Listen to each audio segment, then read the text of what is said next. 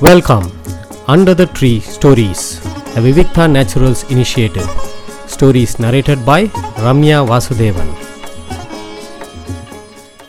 இன்னைக்கு நம்ம பார்க்க போகிறது வந்து ஏழுத்தலை நகரம். எஸ். ராமகிருஷ்ணன் அவர்களுடைய குழந்தைகளுக்கான நாவல் ஏழுத்தலை நகரம். அதில் வந்து ரெண்டாவது எபிசோட் பார்க்கலாம். இந்த கதை போன வாரம் நீங்கள் கேட்கும்போது அந்த கண்ணாடிக்கார தெருவில் என்னெல்லாம் நடந்தது அந்த அரேபிய வணிகரோட வந்த ஃபாசிம்ங்கிற வீரன் என்ன பண்ணினா எப்படி அந்த நாயை எழுப்பினான் தூக்கத்திலிருந்து எல்லாம் பார்த்தோம். இப்போ வந்து அந்த ஃபாசிம் ரொம்ப சந்தோஷமாக தன் குதிரையில் அந்த நகரம் முழுக்க சுற்றி வரான். அந்த எழுத்தலை நகரம் முழுக்க சுற்றி வரான்.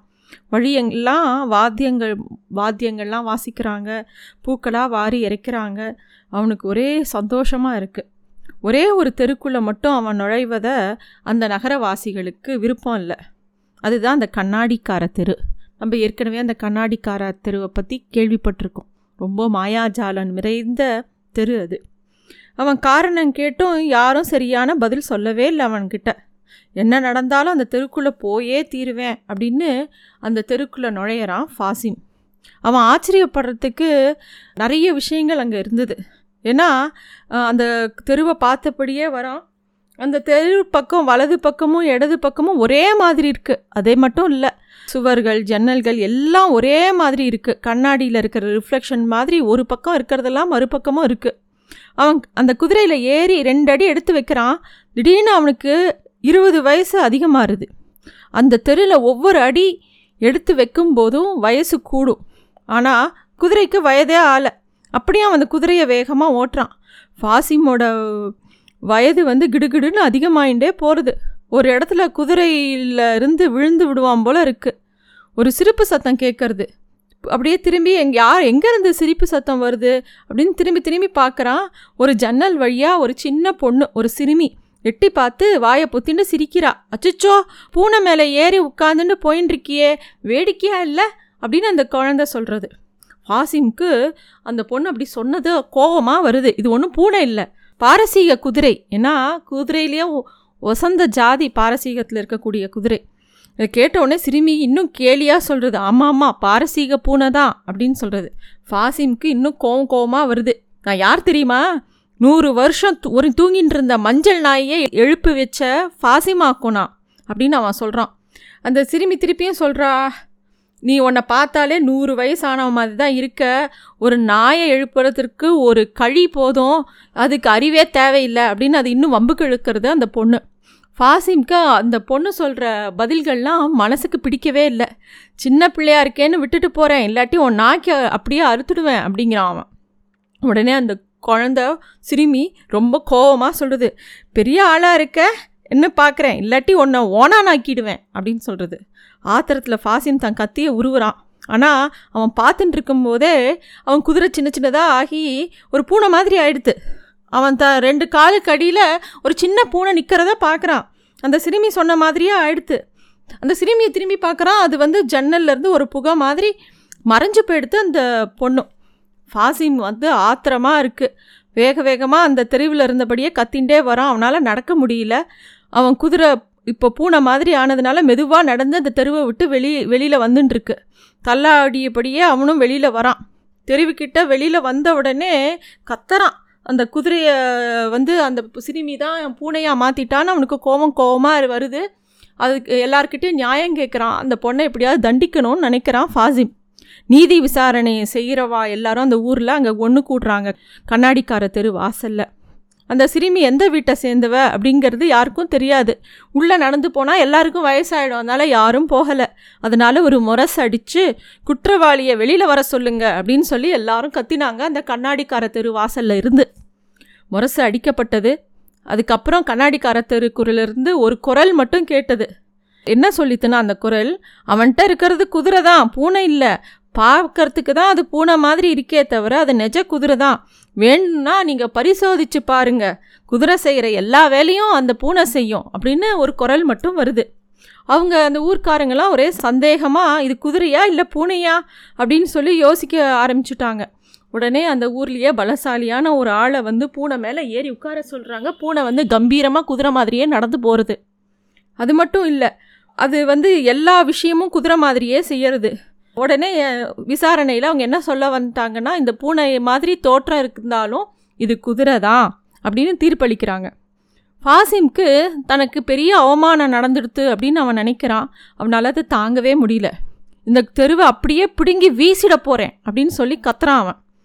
பல நாட்கள் அந்த தெருவோடக்குள்ளே நடந்து நடந்து உள்ளே போய் கத்தின்ண்டே இருந்தான். ஒரு நாள் இவன் கத்துற கூக்குரல் தாங்காமல் ஏன்னா அந்த சிறுமியை நோக்கி கத்தின்ண்டே இருக்கான் அந்த தெருக்குள்ளே எட்டி எட்டி பார்த்து.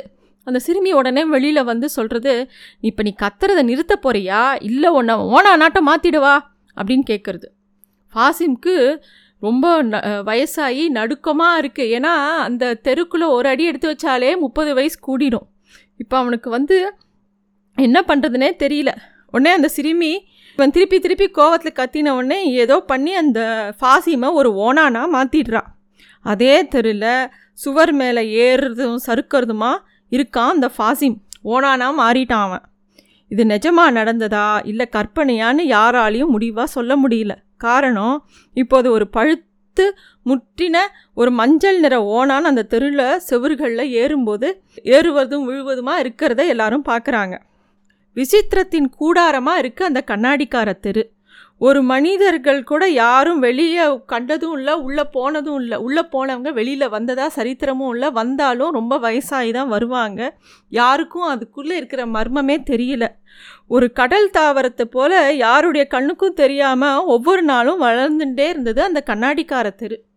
இதுதான் ஏழுத்தலை நகரத்துக்குள்ளே இருக்கக்கூடிய ஒரு முக்கியமான தெரு. இப்போ வந்து அடுத்த கதையில் களிமண் கணக்கு அப்படிங்கிற கதையில் ஒரு விடுகதையோடு ஆரம்பிக்கிறது. இது வந்து அந்த ஊரில் இன்னொரு பகுதியில் நடக்கிற ஒரு விஷயம். உலகத்திலேயே மிக வயசான பருத்த ஆமை ஒன்று இருந்ததாம்.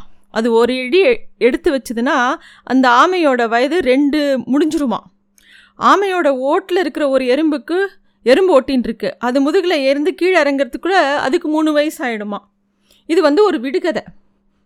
இந்த விடுகதையை கூர்மையாக கவனிக்கணும். இந்த ஆமை உலகத்திலேயே மிகப்பெரிய பாறை ஒன்றை தேடி கொண்டிருக்கு. அப்பாறையை சுற்றி ஒருவர் நடந்து நடக்க ஆரம்பித்தா அவங்களுக்கு முப்பத்தி மூணு வருஷம் முடிஞ்சிடும் அந்த முப்பத்தி மூணு வருஷம் முடிஞ்சிருக்கும் அந்த அளவுக்கு அகலமும் நீளமும் உடையிறது அந்த பெரிய கல் தென் திசையிலிருந்து பன்னெண்டு ஆண்டுகளுக்கு ஒரு முறை ஒரு குருவி பறந்து வந்து தன் அழகால் அந்த மாபெரும் பாறையை ஒரு முறை உரசிட்டு போகிறதாமா அதனால பாறையில் லேசான தேய்மானம். தேய்மானம்னா முரசி அது கொஞ்சம் கரையிறது. இப்படி அந்த பாறை முழுசையும் அந்த குருவி தன் கா அழகால் குத்தி குத்தி தேய்ச்சி தேய்ச்சி பண்ணும்போது அது அது அப்படியே என்றைக்கு சரி இல்லாமல் போகிறதோ அந்த பாறை அன்னைக்கு சிறிய கடவுள் அப்படிங்கிற ஒரு கடவுளுக்கு ஒரு நாள் முடிஞ்சு போகிறதாம் இந்த சிறிய கடவுள் தன் கையில் ஒரு பிடி மணலை வச்சுருக்காராம். அந்த மணல் துகள் துகளாக ஒவ்வொ அந்த விரல்லேருந்து அப்படியே கையிலேருந்து கீழே கொஞ்சம் கொஞ்சமாக விழருது. பன்னெண்டு ஆண்டுகள் கட நடந்து முடிஞ்சு போயிடுறது. இந்த மாதிரி ஒரு பெரிய ஒரு விடுகதை இருக்குது இதை வந்து அச்சித்தன்கிற ஒரு பையன் தான் வீட்டில் இந்த கணக்குக்கான விடையை சொல்வதற்காக அந்த கதையை ஒரு கதை மாதிரி சொல்லிகிட்டே இருக்கான். விடை அவனுக்கும் தெரியல. இந்த கணக்கு தனத்துக்குள்ளே ஏதாவது முக்கியமான ஒரு விஷயம் இருக்கான்னு அவன் பார்க்குறான் அவனுக்கு ஒன்றுமே புரியல. ஆனால் இதே மாதிரி தானும் ஒரு கணக்கு போடணும். எல்லாருக்கிட்டையும் அந்த சின்ன வயசு பசங்க எல்லாருக்குமே வந்து இந்த மாதிரி விடுகதைகள் கேட்குறதோ கணக்கு கேட்குறதோ ரொம்ப பிடிக்கும் இல்லையா? அது மாதிரி இந்த பையன் தனக்கே ஒன்று யோசிச்சுக்கிறான். அவனாக கற்பனை பண்ணி ஒன்று எழுதுறான். கிட்னம்மாள்னு ஒரு கிழவி. அவள் உறங்கும்போது ஒரு எறும்பு கடிச்சிடுத்து. அவள் உடனே அதை உதறினா எறும்பு கீழே விழுந்து செத்துது. அப்போது எறும்பு எறும்புக்கு வயசு எட்டு எட்டு நாள். அவளுக்கு மூணு வயதான போது ஒரு நாள் எலியை துரத்தும் போது அவளை ஒரு எறும்பு கடிச்சிது. ஒரு எறும்பின் வயது பதினோரு நாட்கள். இது போல் நூற்றி பத்து மடங்கு ஒரு எலியின் வயது. எலியை துரத்தும் பூனைக்கோ எறும்பின் வயதில் இருபது மடங்கு அதிகம். பூனையை துரத்தும் கிட்னம்மாவுக்கு அப்போது வயது எறும்பை விட முன்னூறு மடங்கு என்றால் கிட்னம்மாளை மூணு வயதில் கடித்த எறும்புக்கும் அவள் பாட்டியின் போது கடித்த எறும்புக்கும் இடையில் எறும்பின் எத்தனை முறை தலைமுறை அவளை கடந்து போயிருக்கும்? இப்படின்னு இவனா ஒரு கணக்கு எழுதுகிறான் இந்த கேள்விக்கியோட பதில் அஜிதனுக்கே தெரியல. இருந்தாலும் கூட இந்த மாதிரி ஒரு கேள்வியை கேட்டால் எல்லாரும் அவனை புத்திசாலின்னு நினைப்பாங்க. இது விடை தெரியாத கணக்கை வந்து அவன் யார்கிட்ட கேட்கலாம் அப்படின்னு யோசிச்சுட்டே இருக்கான். அவன் தனக்கு தானே சொல்லிக்கிறான். எல்லா கணக்குக்கும் விடை தெரிந்து கொள்வதற்காக போடுறதில்ல. விடை தெரியாத கணக்குகள் ரோட்டில் ரோட்டில் கிடக்கிற கல் மாதிரி. அதை உடைச்சா இன்னொரு கல் தான் வரும். உள்ளுக்குள்ளே ஒன்றும் இருக்காது. உடைக்க உடைக்க கணக்குக்குள்ளே கணக்கு கணக்குக்குள்ளே கணக்கு தான் வரும். அது மாதிரி தான் இவன் போட்டிருக்கிற எல்லா கணக்குகளும். அவனுக்கு தெரிஞ்ச எல்லா கணக்குகளும். அதனால் இப்படி அவன் யோசிச்சுன்னு தனக்கு தானே சொல்லிகிட்டு இருக்கான். பின்னாடியிலேருந்து யாரோ சிரிக்கிற சத்தம் கேட்குறது திரும்பி பார்த்தா ஒரு பொண்ணு இருக்கா அவள் சொல்கிறா விடையில்லாத கணக்குன்னா அது ஒரு வால் இல்லாத பூனை அப்படின்னு அவன் சொல்கிறான் சின்ன பொண்ணு தான் அவளும். அவடனே உனக்கு சிரிப்பாக வருது அப்படி அவள் சொன்ன வால் இல்லாத பூனை இருக்கலாம் ஆனால் பூனை இல்லாமல் வால் மட்டும் இருக்கக்கூடாதா? அப்படின்னு அவன் கேட்குறான் ஒன்று ரெண்டு என எண்களே விடையாக இருக்கணும்னா தனியாகவும் எண்கள் இருக்கு இல்லையா? எல்லாத்துக்கும் எண்கள் ஒரு பதிலாக தான் இருக்கணுமா? அப்படின்லாம் அவன் கேட்குறான் உடனே அந்த பொண்ணு வந்து சொல்கிறது முட்டாள்களுக்கு முதுகில் தான் காது இருக்குன்னு சொல்லுவாங்க. உன்னை பார்த்தா அப்படி தான் எனக்கு தெரியறது அப்படின்னு சொல்லி சிரிக்கிறா. அந்த பொண்ணு பேர் சுஜா அப்படின்னு பேர். அவள் கேலியை புரிஞ்சிக்காம அச்சிதன் சொல்கிறான் புதிர் கணக்கை அப்படியே அவன் சொல்கிறான் முன்னாடி சொன்ன அந்த கிழவி புதிர் கணக்கும் அந்த ஆம கணக்கு ஏதோ சொல்கிறான் உனக்கு விடை தெரியுமான்னு கேட்குறான் உடனே அந்த பொண்ணு ஓ எனக்கு தெரியுமே அப்படின்னு சொன்னோடனே இவனுக்கு ஆச்சரியமாக இருக்குது என்ன விடை சொல்லு பார்ப்போம் அப்படின்னோடனே உன் மண்டையில் களிமண் தான் இருக்குது அப்படின்னு அர்த்தம் அப்படின்னு சொல்கிறான் உடனே அஜித்தனுக்கு இன்னும் சிரிப்பாக வருது. அவள் கேலி பண்ணுறானே புரியல. அவன் ரொம்ப சந்தோஷமாக மண்டைக்குள்ளே களிமண் இருந்தால் விடை தெரியாத கணக்கு வரும் அப்படின்னு அவனே சொல்லிக்கிறான். லேசாக சந்தேகமாக அப்படி சொன்னவொடனே அவன் தலையை தொட்டு பார்த்துக்கிறான். ஆனால் தலை இறுக்கமாக தான் இருக்குது களிமண் இருந்தால் தலை பிசு பிசுனா இருக்கணும் அப்படின்னு சொல்லி அவன் தன்னை தானே சமாதானப்படுத்திக்கிறான். இதுதான் இன்னைக்கு ஏழுத்தலை நகரத்தில் நம்ம இன் நகரத்தில் இன்னொரு பகுதியில் நடக்கிற ஒரு கதையை இனிமே தான் பார்க்க போகிறோம் நன்றி. Thanks for listening to Stories Under the Tree, a Vivikta Naturals initiative.